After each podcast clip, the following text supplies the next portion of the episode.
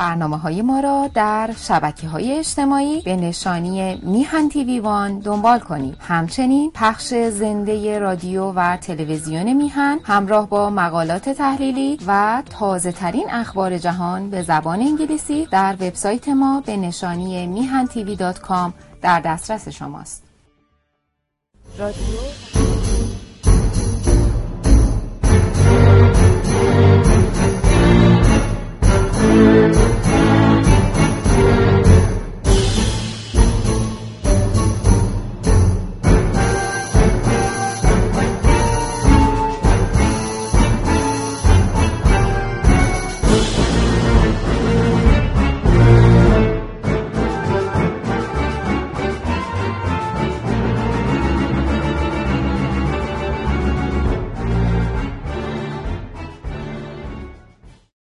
درود بر شما بینندگان همیشگی و همچنین عزیزانی که تازه به بینندگان برنامه روزگار آلترناتیو پیوستند. بیژن آتشین جان هستم، عضو حزب سکولار دموکرات ایرانیان و با 31مین برنامه روزگار آلترناتیو همراه شما هستم. ما در این برنامه‌ها برای اولین بار به طور تفصیلی به تشریح چند و چون روند آلترناتیو سازی برای مقابله با حکومت اسلامی مستقر بر کشورمون پرداختیم. چند برنامه اول به تعریف آلترناتیو و تفاوتش با نهادهای مشابه اشاره داشت و چند برنامه اخیر رو به بررسی طرح 6 مرحله‌ای دکتر نوریعلا اختصاص دادیم و به دقایق و منازل موجود در مسیر روند آلترناتیو سازی پرداختیم. امروز هم قصد داریم به ادامه بررسی مرحله 4 یعنی مرحله تشکیلات بپردازیم. توجه شما را به ویدیو کوتاهی در مورد ویژگی‌های عضویت در آلترناتیو جلب می‌کنم و سپس برای هماندیشی به اتاق مجازی حزب می‌ریم. با ما باشید.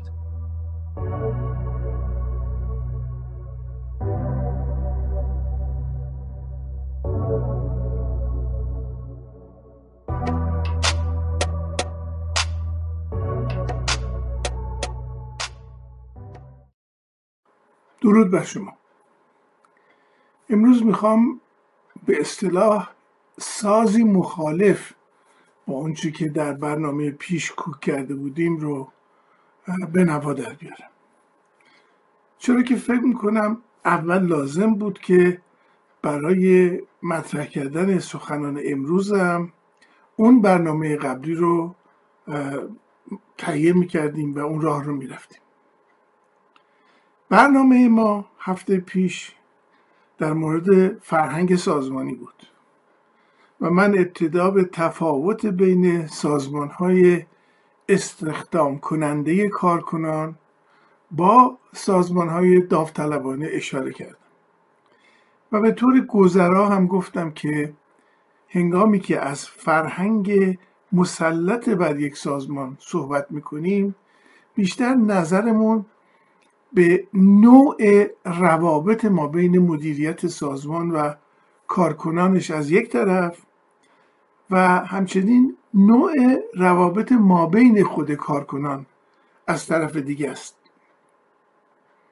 و بعد هم به این پرداختم که فرهنگ نادرست سازمانی در کارکنان دستمزدبگیر بی‌تفاوتی و کار به عنوان رفع تکلیف رو به وجود میاره و در سازمان‌های داوطلبانه موجب دلسرد شدن و جدایی داوطلبان میشه.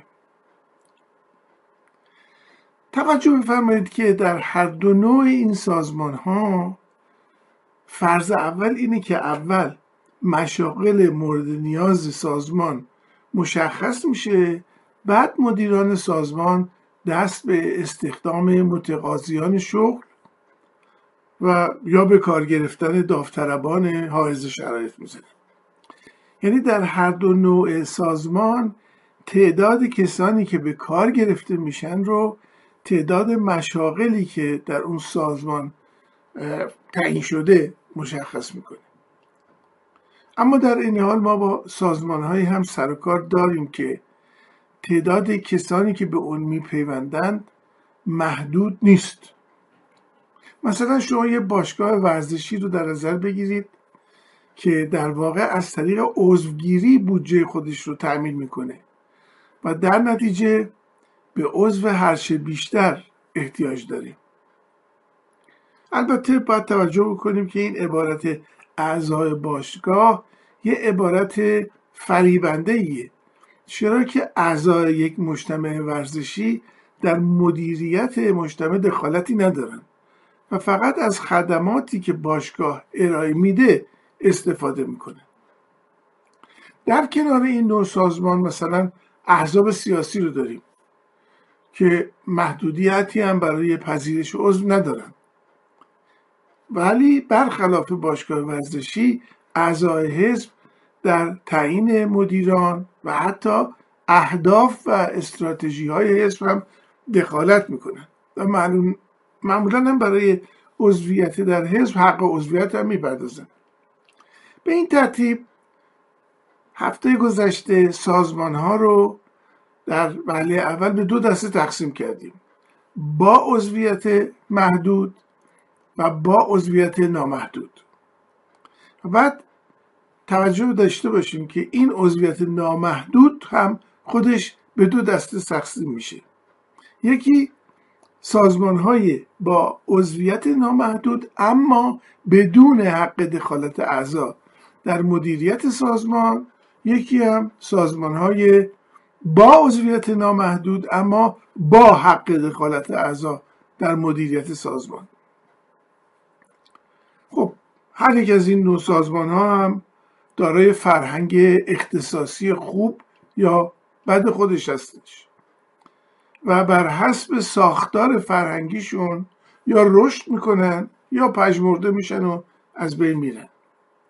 اما پرسی که ما در برنامه روزگار آلترناتیو باید از خودمون بکنیم اینه که آلترناتیو اگر تشکیل بشه به کدوم یک از این چهار نوع سازمان شباهت داره؟ اون ساز مخالفی که گفتم در اینجا به صدا در میاد، چرا که من میگم که پاسخ به این سوال که این سازمان چه شباهتی با سازمانهای اون داره ما رو میرسونه به این پرسش که اصلا آیا آلترناتیو به تعداد نامحدودی از اعضا احتیاجی داره یا نداره؟ یعنی آلترناتیو شبیه یک باشگاه ورزشیه یا شبیه یک حزب؟ پاسخ شخص من اینه که آلترناتیو به اعضاب نامحدود که اصلا احتیاج نداره، چرا که نه سرویسی رو به اونا ارائه میده مثل باشگاه ورزشی و نه اگر شبیه حزب بخواد باشه بالا رفتن تعداد اعضا مثلا موجب پیروزی آلترناتیو در انتخابات بشه، در حالی که آلترناتیو ما قبل انتخابات قرار میگیره، اول حکومت رو سرنگون میکنه بعد انتخابات آزاد برقرار میشه. یعنی اگر خوب دقت بکنیم میبینیم که هیچ دلیلی برای نامحدود بودن تعداد اعضای آلترناتیو وجود نداره، بلکه حتی میشه گفت که بالا بودن این اعضا جز مزاحمت در کار پیشبرد مبارزه نتیجه ای رو نخواهد داشت. پس میتونیم نتیجه بگیریم که سازمانی که آلترناتیو نام میگیره نیازی به اینکه باز بکنه درهاش رو و تا میتونه عضو بگیره نداره، بلکه لازمه کسانی عضو اون محسوب بشن که هر کدوم دارای یک ویژگی خاصی باشند که در آخر سر به تقویت سازمان کمک بکنه. یعنی یکی از اشتباهاتی که در اپوزیسیون ما گروه های دست زننده به آلترناتیو سازی پس از چندی با ضررهای اون روبرو میشن اینه که خیال میکنن هر چقدر تعداد اعضاشون بیشتر باشه اونها قدرت بیشتری پیدا میکنن، هی اسم زیر هم می‌نویسن ردیف میکنن، در حالی که اگر قصد قبل از دست دادن به ساختمان و تشکیلات که گفتیم مرحله چهارم از طرح پیشنهادیه، اون گروه آلترناتیو ساز روی مسئله هدف خودشون از یک طرف و حقانیت کار خودشون از طرف دیگه کار کرده باشند و در این زمینه موفق شده باشند، نیازی به جمع‌آوری سیاه لشکر ندارن. تازه یه چیز دیگه هم باید یادمون باشه، در مرحله دوم ایجاد آلترناتیو که گفتیم اون گروه مصمم شروع میکنه گسترش بده تعداد خودش رو، در واقع دست به دعوت از دیگرونی میزنه که این گروه تشخیص میده پیوستنشون به سازمان باعث تقویت حیثیت و حقانیت اون میشه. و خب روشنه که دعوت کردن با آگهی کردن یا تبلیغ کردن متفاوته. سازمانی که برای انجام وظایف مختلف تعیین شده، مثلا به وسیله نمودار سازمانیش به افرادی احتیاج داره، خب آگهی میکنه، حالا چه برای استخدام کارکنان و چه برای جلب داوطلبان. حزبی هم که احتیاج به اعضای هرچه بیشتر داره تا در انتخابات بتونه برنده بشه، به تبلیغ مرام و برنامه‌های خودش میپردازه. اما آلترناتیوی که در حال ساختنه، افراد مورد نیاز خودش رو اول با دقت انتخاب میکنه، بعدم میره سراغشون و دعوتشون میکنه که بیان. خب این تفاوت عمده‌ای به نظر من، یعنی نشون میده که سازمان آلترناتیو شبیه هیچ کدوم از اون 4 تا سازمانی که دربارشون صحبت کردم نیست. اما خب با همه تفاوت‌هایی که برشمردم و کوشش کردم که نشون بدم که آلترناتیو شبیه هیچ کدوم از اون سازمان‌ها نیست، اما باید تأکید کنم که مطالبی که در برنامه هفته پیش درباره فرهنگ سازمانی گفتیم به هر حال در مورد آلترناتیو هم صادقه. کسی که دعوت میشه برای اینکه به اون گروه مصمم بپیونده و میپذیره که بیاد عضو بشه، خب آدمه و دارای روانشناسی آدمه و اون فرهنگ سازمانی هم که صحبتشون میکردیم در واقع بر بنیاد روانشناسی آدما ساخته شده. بنابراین در مورد همه اینها استمرار علاقه شون به سازمان، احساس مالکیت و شراکت کردن در آلترناتیو، داشتن اعتماد به هم سلسله مراتب، مدیریت و غیره، و هم این که بفهمند که ارزش حضورشون در سازمان شناخته میشه و مورد قدردانی قرار میگیره. اینا همگی به هر حال در آلترناتیو هم باعث محکم شدن هرچه بیشتر رشته‌های الفت فرد با آلترناتیو میشه. ممنون.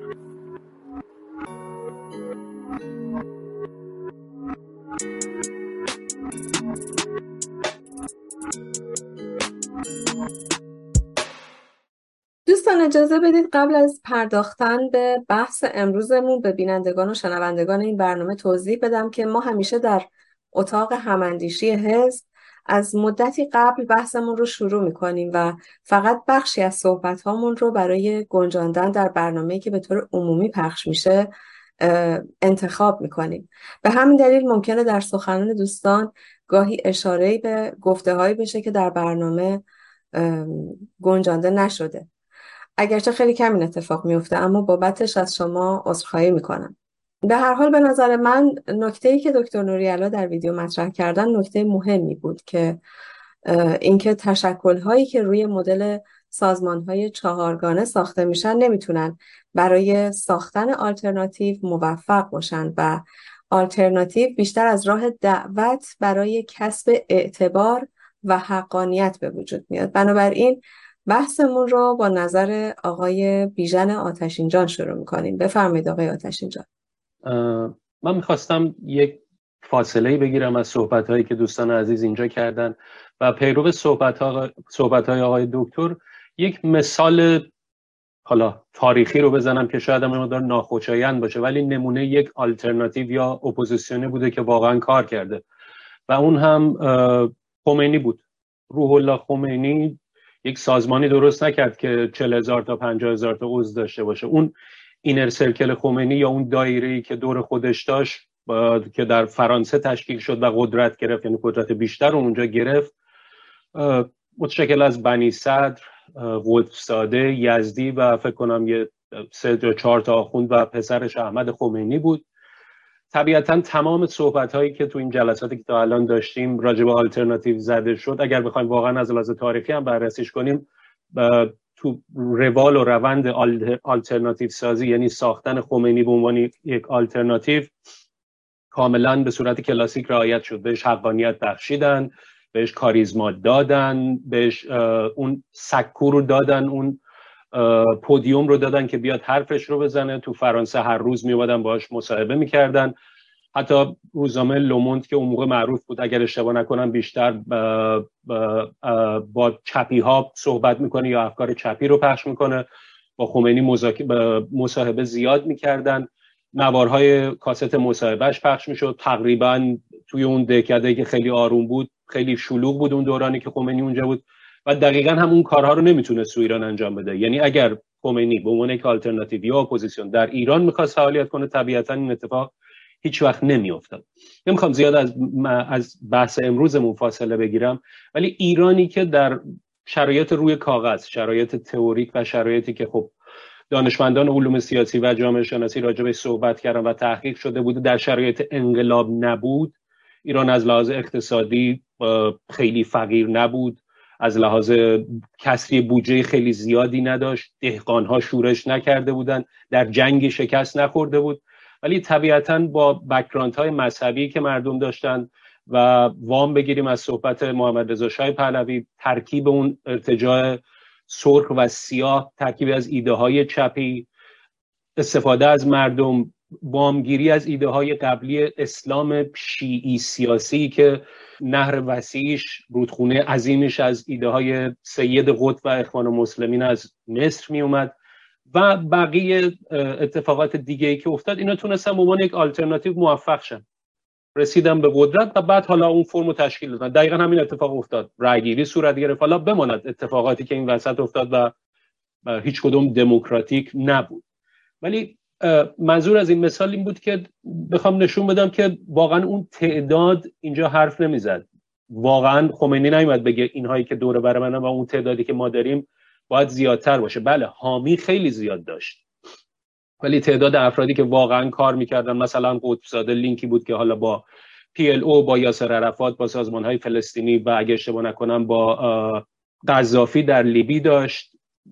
ابراهیم یزدی به واسطه تسلطش به انگلیسی، مصاحبه‌هایی که میکرد، ترجمه میکرد برای خمینی، روزنامه نگارا رو میآورد. یعنی هر کدوم یه کاری رو انجام میدادن تا این آلترناتیو رو به اون هدفش برسونن که رسوندن و بعدش هم که حالا دیدیم چه اتفاقاتی افتاد. ولی صحبت و بحث سر اینه که واقعا احتیاجی نیست که یک آلترناتیو خیلی بزرگ باشه، تخصصی کار انجام بشه، به اون هدف نگاه بشه. حتی افرادی که تو اون آلترناتیو ممکنه ایده‌های خودشونو داشته باشن، ولی برای یک هدف مشخص که متاسفانه در این آلترناتیوی که مثال زدیم، هدف براندازی نظام شاهنشاهی و روی کار آوردن یک نظام توتالیتر مذهبی بود. مرسی از من. سپاسگزارم. بفرمایید آقای دکتر. من فکر می‌کنم که مدل خمینی با مدلی که مورد بحث ما هستش 180 درجه تفاوت داره، به خاطر اینکه اولا خمینی رو غربی ها در اون گوگدالوب تصمیم گرفتن اون رو بکنن آلترناتیو، بنابراین تمام امکانات رو براش فراهم کردن که این آلترناتیو بشه، در حالی که ما اگر که همین فردا هم همین نیروهای گوادالوپی دور هم جمع شدن بگن که قرار استش که آقای آتشین جان رو بکنیم عرض کنم که آلترناتیو، خب همه این اختیارات رو در خواهند گذاشت. حرف ما در اینه که اگر این روش رو ما در دست ما نیستش که ما اگر که بخوایم یه روش خودبنیادی رو داشته باشیم باید چه کارهایی انجام بدیم. بنابراین مسئله چلبی سازی که خودش یه نوعی آلترناتیو سازی هستش مورد بحث ما نیست، چون در دست ما نیستش. من همش در فکر این هستم که مثلا اگر یه مدلی رو ما بخوایم در تاریخ جستجو بکنیم، شاید مدل آتاتورک مهمتر از مدل خمینی باشه. برای اینکه آتاتورک 5 نفر 6 نفر از افسران جوانی که در دوران عثمانی بودند تصمیم گرفتن که حکومت رو بر بیاندازن. به همین دلیل راه افتادن، رفتن در دیار بکر، یعنی در شرقی ترین نقطه ترکیه، در اونجا شروع کردن لشکر که عضوگیری نمی کردن، عضواشون خیلی محدود بودن، 10 نفر 12 نفر بودن. اما من اتفاقا این کتاب عرض کنم که چیز رو، کتاب زندگی آتاتورک رو به این دلیل ترجمه و منتشر کردم، الانم به طور مجانی روی سایت سکولاریسم نو وجود داره، که نشون میده که یک عده مصمم وقتی که تصمیم میگیرن یه رژیمی رو بر بیاندازن و یه رژیمی رو جانشینش بکنن باید چیکار بکنن. خب اینا رفتن اصلا اونجا ارتش درست کردن، ولی ارتشی ها عضو آلترناتیوی که اینها ساخته بودن نبودن. تمام حرف، یعنی توی این ماجرایی که ما داریم دنبال میکنیم بر این فرض هستش که این بار میخوایم چلبی سازی در مورد مملکت ما نشه، بلکه یک آلترناتیو ملی به وجود بیاد که این آلترناتیو ملی تنها چیزی که بهش اعتبار میده اینه که بتونه از مردم ایران حقانیت کسب بکنه، بدون اینکه BBC آیت الله BBC بیاد این کار رو انجام بده. این مسئله ما هستش که ما رو جدا میکنه از مدل. من اعتقادم بر اینه که اصلا انقلاب ایران بعد از پیروزی انقلاب تازه شروع شد. یعنی اگر انقلاب رو اینطور بگیریم که یک سیستمی فرو میپاشه و یک سیستمی جایگزینش میشه، انقلابی در ایران صورت نگرفتش. که خمینی به وسیله نیروهای بیگانه انتخاب شد، بر مردم ایران حقنه شد، ارتش رو هم بیطرف کردن، پسیبش کردن. این آقا بلند شد با هواپیمای ایر فرانس آمد ایران، تازه انقلابش رو شروع کرد. یعنی تمام سیستم قبلی رو، سران ارتش رو تیربارون کرد، این برای اون کار کرد، اون کار کرد، دانشگاه رو بست، همه این چیزها. انقلاب تازه شروع شد. تا اون زمانی که خمینی نیامده بود به ایران انقلابی در جریان نبودش. یه تظاهراتی بود، شورشی بود، یه عده داغ کرده بودن میرفتن مثلا سینما آتیش میزدن روی حرفا. اینه که با اینکه واقعا مدل مهمیه مدل خمینی، اما این مدلی نیستش که ما بتونیم کارش بکنیم، برای اینکه دیگرون باید تصمیم گیره. من یادمه در یکی از این کنگره هایی که ما داشتیم، یکی از کسانی که الان خیلی هم برجسته است در اپوزیسیون ما، من کشید کنار، گفت آقا داری اشتباه میکنی، تنها راه ما اینه که امریکایی ها گوش همه ما رو بگیرن، بکنن توی اتاق، در ببندن و بگن تا موقع که تصمیم نگرفته باشید حق خروج ندارید، غذامون هم بیارن بدن، هر چند شبانه روزی که ما اون تو باشیم. خب این یه مدله، ولی مدلیه که دست ما نیستش، که دست اوناییه که قرار آقایون رو ببرن توی سالن نگه دارن. ما داریم فکر میکنیم که یه آلترناتیو سکولار دموکرات بعد از 43 سال حکومت مذهبی که خود به خود دارای یک جاذبه‌ای هست، خود به خود یه حقانیت خدادادی بهش داده شده، به خاطر اینکه اون یکی انقدر فاسده که این وضعیت رو پیش آورده، این چگونه میتونه به جایی برسه، راجع به این داریم فکر میکنیم. خیلی ممنون. آقای حسین سایی، میکروفون در اختیار شماست، بفرمایید. خواهش میکنم. ممنون خانم یاسمن. من اول تشکر کنم از دکتر با ویدیوهایی که این مراحل آلترناتیو سازی رو بسیار زیبا تشریح میکنن و دونه دونه ما میریم جلو. در رابطه با بحث امروز من یکم ابهام شاید یکم سوال میتونم بگم هستش و اینکه اولش برمیگرد به مفهوم آلترناتیوی که ما داریم صحبت میکنیم راجع بهش. من چیزی که تصور میکنم الان وقتی راجع به آلترناتیو صحبت میکنیم باید یک سازمانی باشه که میخواد جایگزین رژیم حاضر باشه، یعنی بعد از براندازی قراره بیاد اداره مملکت رو دست خودش بگیره. با این لحاظ و با این فرض من فکر می‌کنم خب سازمان باید یک آلترناتیو باید یک سازمان چابکی باشه، خیلی عریض و طویل نمیخواد باشه که مثل الان حکومتی که الان باشه، این همه یه سازمان چابک با حداقل نیروهای به اصطلاح کارآمد که بتونه وظایفی که حالا تا مدتی که انتخابات رسمی انجام بشه و مشاغل و مناصب رسمی کشورداری به اصطلاح انتخاب بشن، این حکومت رو در دست داشته باشه و اداره‌های مملکت رو به عهده بگیره. حالا بحث اینه که اگر ما صحبتمون راجع به اون سازمان هست، خب همینطور که آقای دکتر هم فرمودن بحث عضوگیریشون به تبع باید بر اساس شایسته سالاری باشه، بر اساس انتخاب باشه و دعوت از اعضایی که قراره توی اون کادر قرار بگیرن یا تو اون سازمان قرار بگیرن. ولی سوال من اینجوری شکل میگیره که اگر بحث ما بحث اینی که راهی داریم میریم به آلترناتیو برسیم و این پروسه آلترناتیو سازی رو داریم راجبش صحبت میکنیم، آیا بازو اجرایی این سازمانی که می‌خواد در نهایت آلترناتیو رو تشکیل بده جزء وظایفش آیا این براندازی هم حساب میشه و اگر براندازی جزء وظایف این سازمان هست چطور میتونه بازوی اجرایی داشته باشه در حالی که تعداد اعضای خیلی محدودی داره؟ یا به طور کلی بگم یا سوالم اینجوری مطرح کنم که اگر قراره مثلا سازمان آلترناتیو یک بیانیه اعلامیه‌ای صادر کنه برای خیزش عمومی، همه مردم بیان تو خیابون یا کاری انجام بدن، آیا اون افرادی که میان گوش میدن به فرمان این سازمان جزء اعضا حساب میشن یا نه فقط اومدن به کمک سازمان؟ این چجوری میتونیم اینو تعبیر کنیم؟ من ممنونم، سوال من همین بود، اگر توضیح بدن دکتر ممنون میشه. خیلی ممنون. بفرمایید آقای دکتر. عرض کنم که ببینید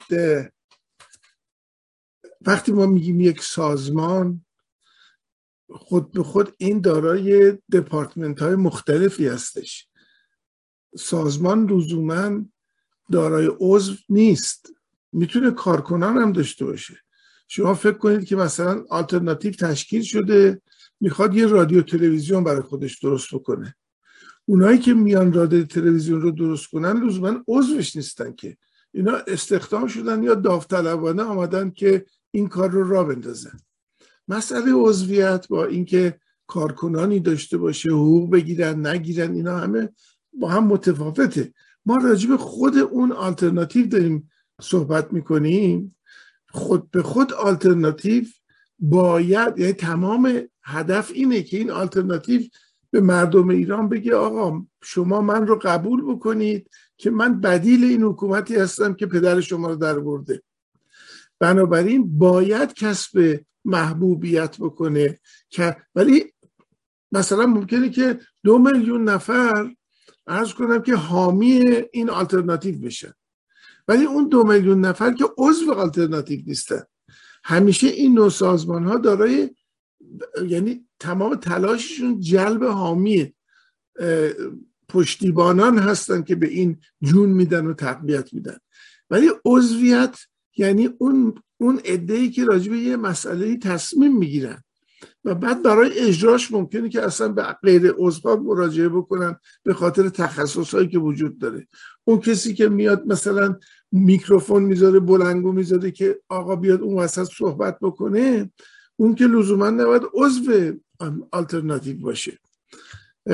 آلترناتیو میتونه انواع اقسام روش‌ها رو برای انجام کار خودش اتخاذ کنه، ولی مسئله عضویت به این معنی که یک عده‌ای با همدیگه دور هم نشستن، یه هدفی رو تعیین کردن، میخوان به اون هدف برسن و خود به خود مراحل مختلف تعیین استراتژی، تاکتیک‌های روزانه، همه این حرفا رو پیش ببرن، اونها عده مشخصی هستند و اونها هستند که عضو آلترناتیو محسوب میشن. در حالی که مثلا توی یه باشگاه ورزشی خب هر کسی که بره اونجا حق عضویت بده برای اینکه استفاده کنه از سرویس‌های اونجا عضو محسوب میشه. یا در همین حزب خودمون ما تمام کسانی که اینجا نشستیم هممون عضو هستیم. حتی ما میتونیم تصمیم بگیریم و هدف حزبمون رو عوض بکنیم. مجمع عمومی سالیانه رو تشکیل بدیم، یه کسی پیشنهاد بکنه که اصلا اسم حزبمون رو بکنیم یه چیز دیگه‌ای. خب اگر اعضا تصویب کردن اینطور خواهد شد.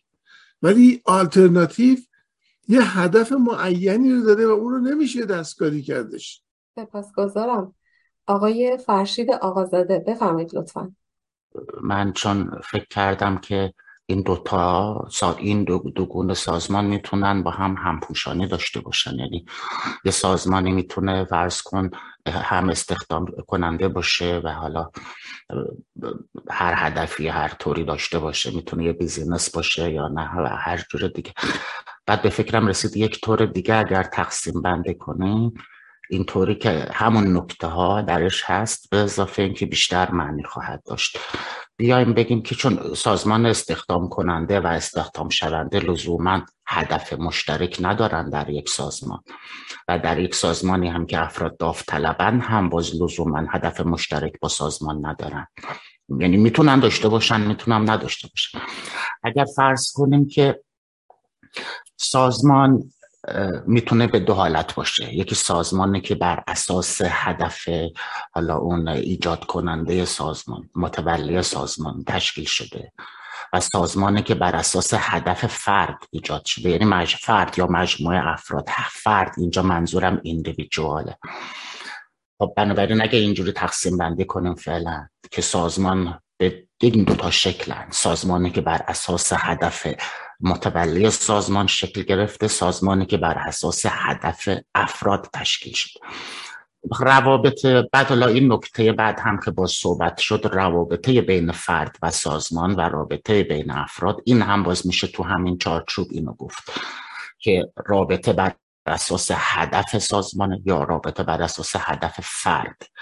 اینجا هم باز میشه اینو اون وقت به اصطلاح تسری داد به مسائل دیگه، مثلا اون نمونه‌ای که تو ویدیو اشاره شد به باشگاه ورزشی هم در واقع خب هدف تعیین شده یه باشگاه ورزشی بر اساس هدف تولید متولی اون سازمان، این مثلا یه بیزینس در هر صورت. و حالا فرض کنیم که یه طور دیگه اصلا تقسیم بندی کنیم که من اینو در واقع چیزی که به فکرم رسید این بود که کلا یه همچه پروسسی داره، مکانیزمی داره. سپاسگزارم.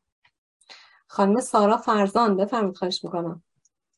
در ادامه صحبت‌های آقای دکتر که بخشی از صحبت‌هایی که ایشون فرمودن هم در لابلای صحبت‌های من حتما دوباره تکرار میشه و تکرارش تأکید و اهمیت رو در واقع میرسونه، باید بگم که در ادامه مبحث تشکیلات و سازماندهی در حوزه آلترناتیو سازی در واقع الان ما قرار داریم 3-4 جلسه رو ما اختصاص دادیم به بحث تشکیلات و سازماندهی. امروز در رابطه با عضوگیری و تعدد اعضا میخوایم صحبت کنیم در این برنامه و اون این هستش که آیا ضرورت و شرط لازم و کافی یک سازمان آلترناتیو سازی وابسته و یا ارتباط مستقیم و معناداری به تعداد اعضا دارد، که اینجا ما در واقع باید بگیم که از اونجایی که ماهیت سازمان و تشکلی که آلترناتیو سازی میخواهد بکند با سازمانهای دیگه مثل سازمان‌های اداری و دولتی، سازمان‌های NGO-ها، سازمان‌های داوطلبانه، باشگاه‌ها، از اونجایی که ماهیت سازمان آلترناتیو ساز با ماهیت این سازمان‌ها متفاوت هست، باید بگیم که شاید یک اشتراکاتی در ساختار اینها وجود داشته باشه، اما ماهیتاً اینها با هم دو تا در واقع تشکل کاملا متفاوت و مجزا هستند. یک سازمان آلترناتیو یک مدیریت اقتضایی رو در واقع دنبال میکنه، یعنی مدیریتی که در یک مقطعی یا یک سازمانی هستش با یک مدیریت اقتضایی مقطعی.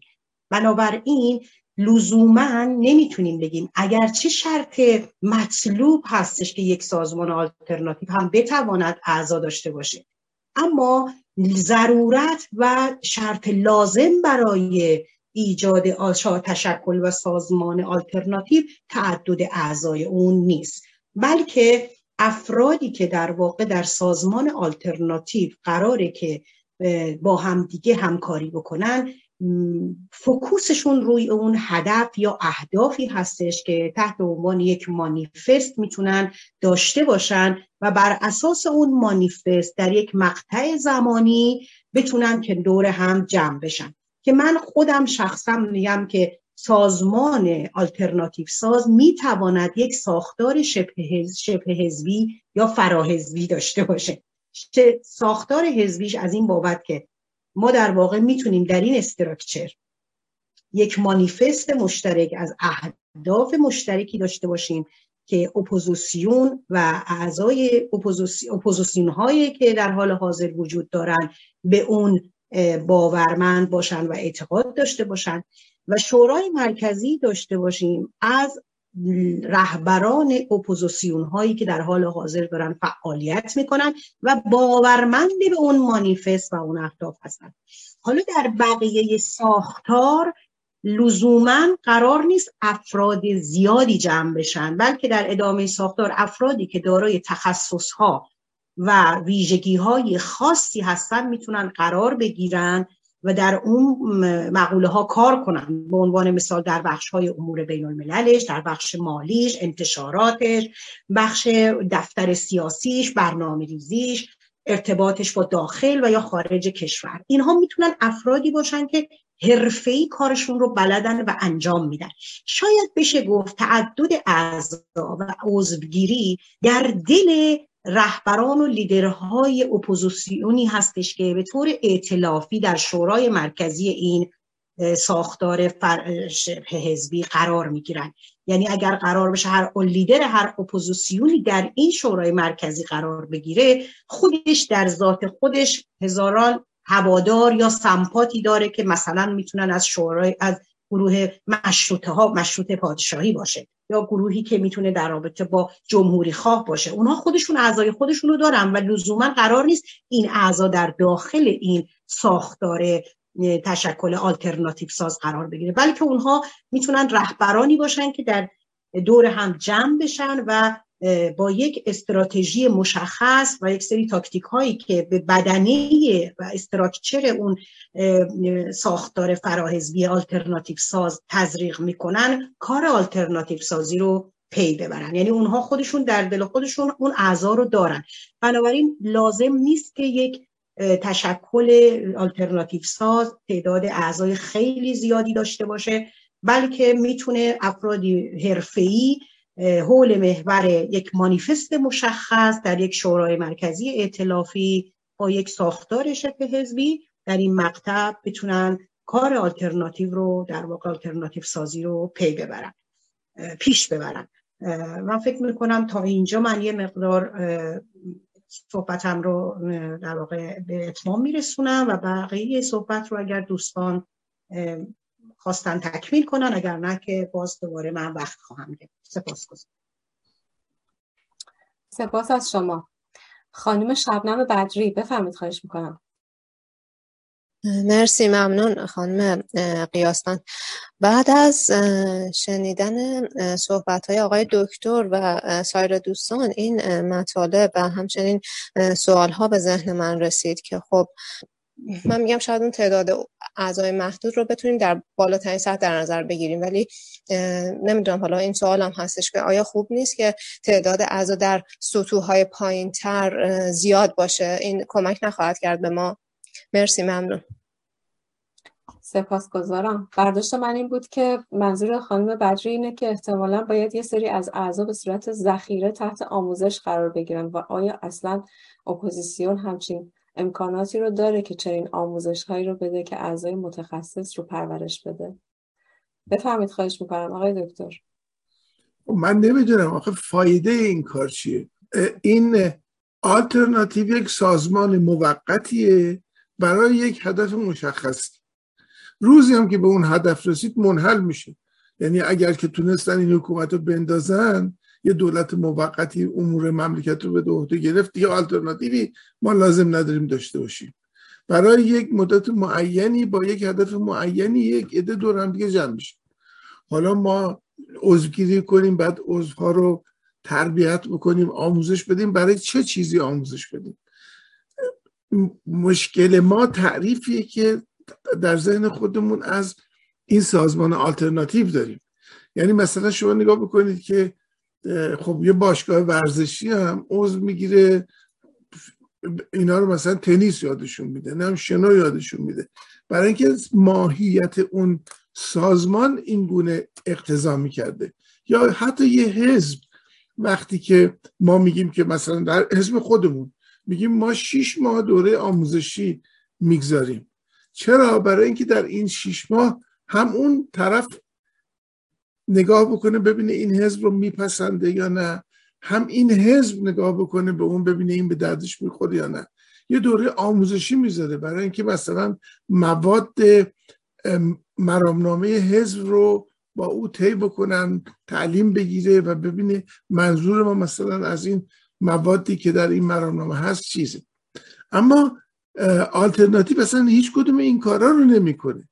آلترناتیو خیلی مشخص، به نظر من مهمترین کاری که در راستای هدف خودش میکنه اینه که حقانیت بگیره. هر کاری که میکنه پرسشی که آدم در مقابلش اینه که این کاری که من کردم چقدر به اعتبار و حقانیت آلترناتیو من می‌افزاید یا کم میکنه. این یکی.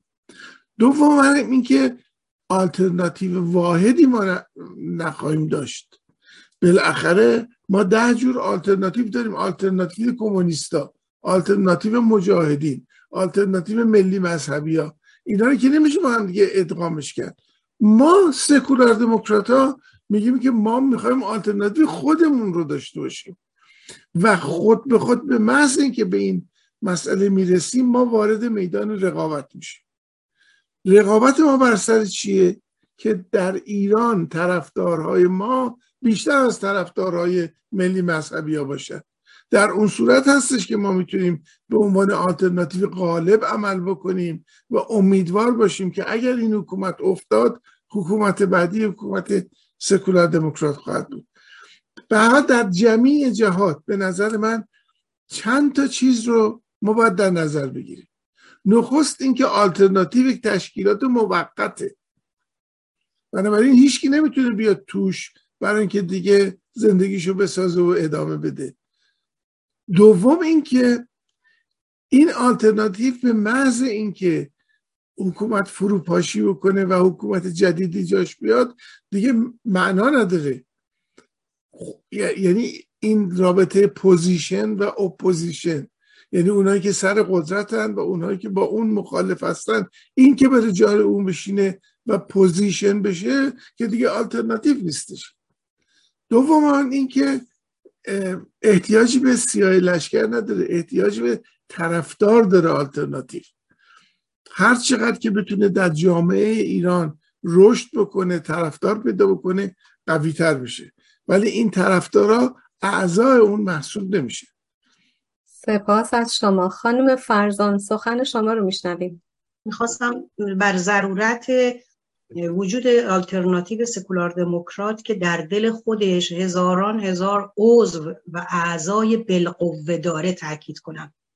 اینکه امروز من فکر میکنم در یک مقطع حساسی هستیم که لازمه که اپوزیسیون سکولار دموکرات با همدیگه هرچی سریعتر به یک ائتلاف و یک اجماعی برسن، چون سکولار دموکراسی در ذات خودش تکثرگرایی داره. بنابراین خیلی راحت اعضایی که معتقد به سکولار دموکراسی هستن میتونن در یک ائتلاف اپوزیسیونی دور هم جمع بشن اهداف مشترک داشته باشن و یک ساختاری رو تعریف بکنن که بتونن به آلترناتیو سازی تحقق ببخشن. چرا که امروز ما در کنار بحث آلترناتیو سازی این در واقع خلأ رو احساس می‌کنیم که گروه‌های سکولار دموکرات با آنکه بسیار